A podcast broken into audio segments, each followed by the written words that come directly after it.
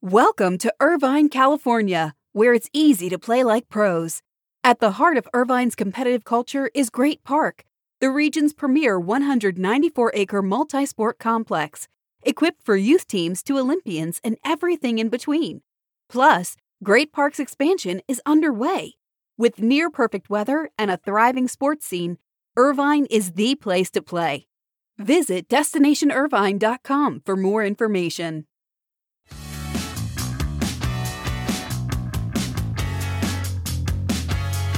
Less than a week to submit your nominations for the 2023 Sports Business Awards nomination deadline is Monday, January 23rd. To submit your nomination today, visit www.sports-business-awards.com.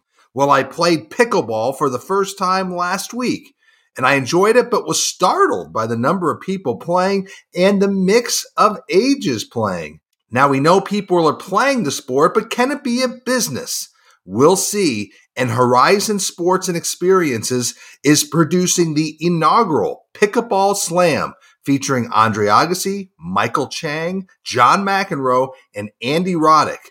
This will be held Sunday, April 2nd at Hard Rock Live in Hollywood, Florida, and will be broadcast exclusively on ESPN. So more efforts to build a viable sports business around pickleball.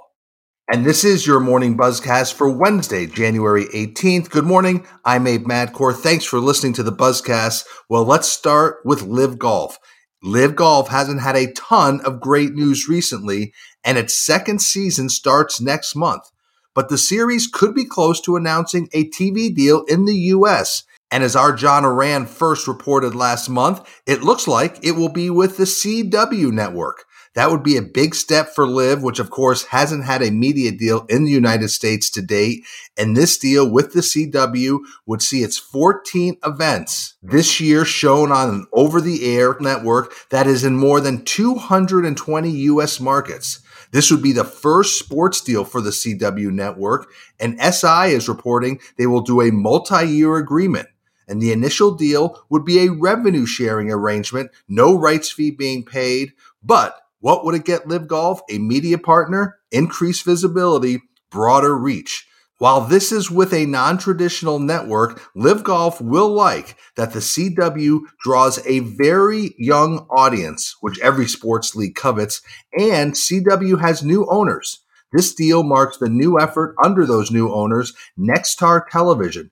They purchased 75% of the CW in August, and LIV Golf could benefit by being a key part of that strategy.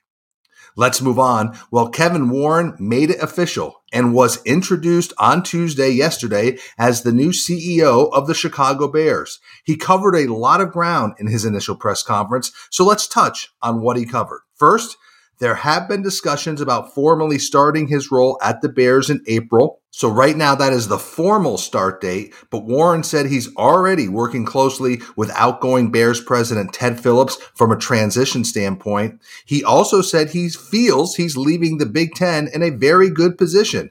And in a slight shot to his predecessor, said he's leaving the conference in a better situation than the one he found it in.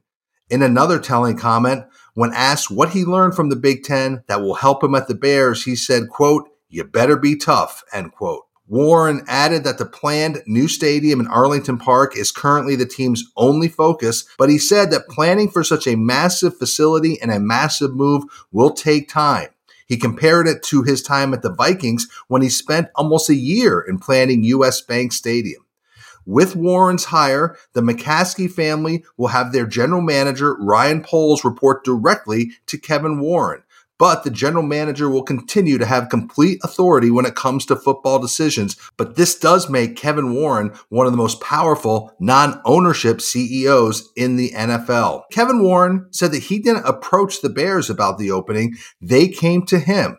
So this is definitely the start of a new era for the Chicago Bears. This doesn't happen often as the Bears have only had a handful of leaders. And I'll be looking to see if Kevin Warren brings in some of his own people or how he manages with the Bears' current administrative and business staff. As far as the Big Ten, they haven't given any clues on how they will go about replacing Warren, but let's just say the people in the room making the decision on the new hire for a conference commissioner will be different from the time Warren was hired almost three years ago. SBJ's Michael Smith noted the rapid turnover rate among Big Ten presidents and chancellors 12 newly hired presidents and chancellors in the last two years. And that means that the Big Ten's Leadership Council will have really no carryover from when Kevin Warren was hired in late 2019. So all new faces making this hire pretty much. It could not be determined as of yesterday if the Big Ten has selected a search firm to assist on filling this important role. Moving on to some news around soccer, Ted Segal completed a big deal for his MLS Houston Dynamo and NWSL Dash as the team upsold a current partner Shell and the team stadium will now be known as the Shell Energy Stadium.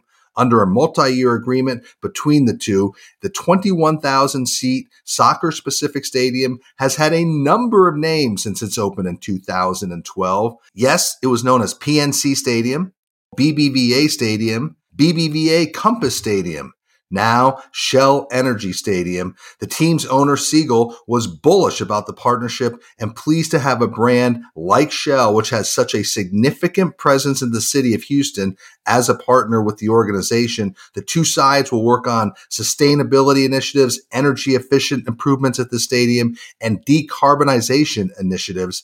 As noted, Shell's relationship with the Dynamo and Dash started last year when the company became the club's exclusive energy provider. Now they upsell them into a naming rights partner, but a big deal for the Dynamo and Dash. The sale of the Ottawa Senators is moving forward as Galatioto Sports Partners, who is handling the sale, will be able to share private financial data on the team with approved bidders for the club.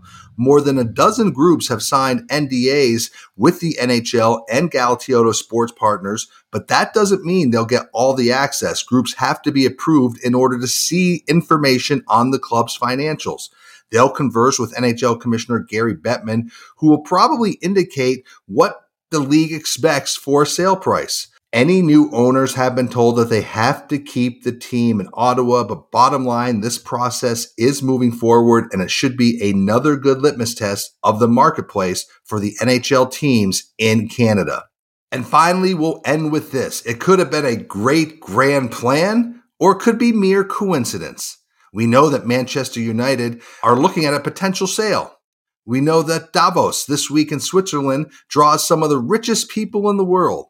That's why people are buzzing over the fact that Manchester United set up a shop in Davos this week. Yes, the same week as the World Economic Forum, which of course draws the wealthiest people in the world, financial leaders from around the globe. It draws CEOs and leaders in tech, media, and government all people who could be interested in buying a sports team, right?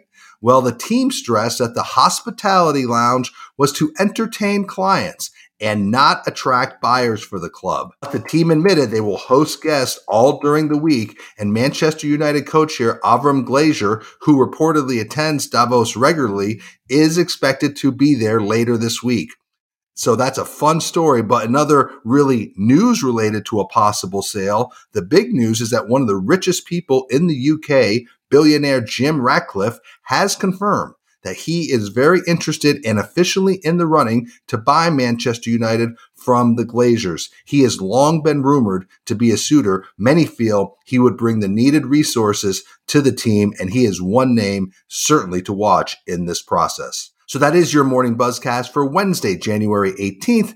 I'm Abe Madkour. Thanks for listening to the buzzcast. Thanks for spreading the word on the buzzcast. Stay healthy, be good to each other. I'll speak to you tomorrow.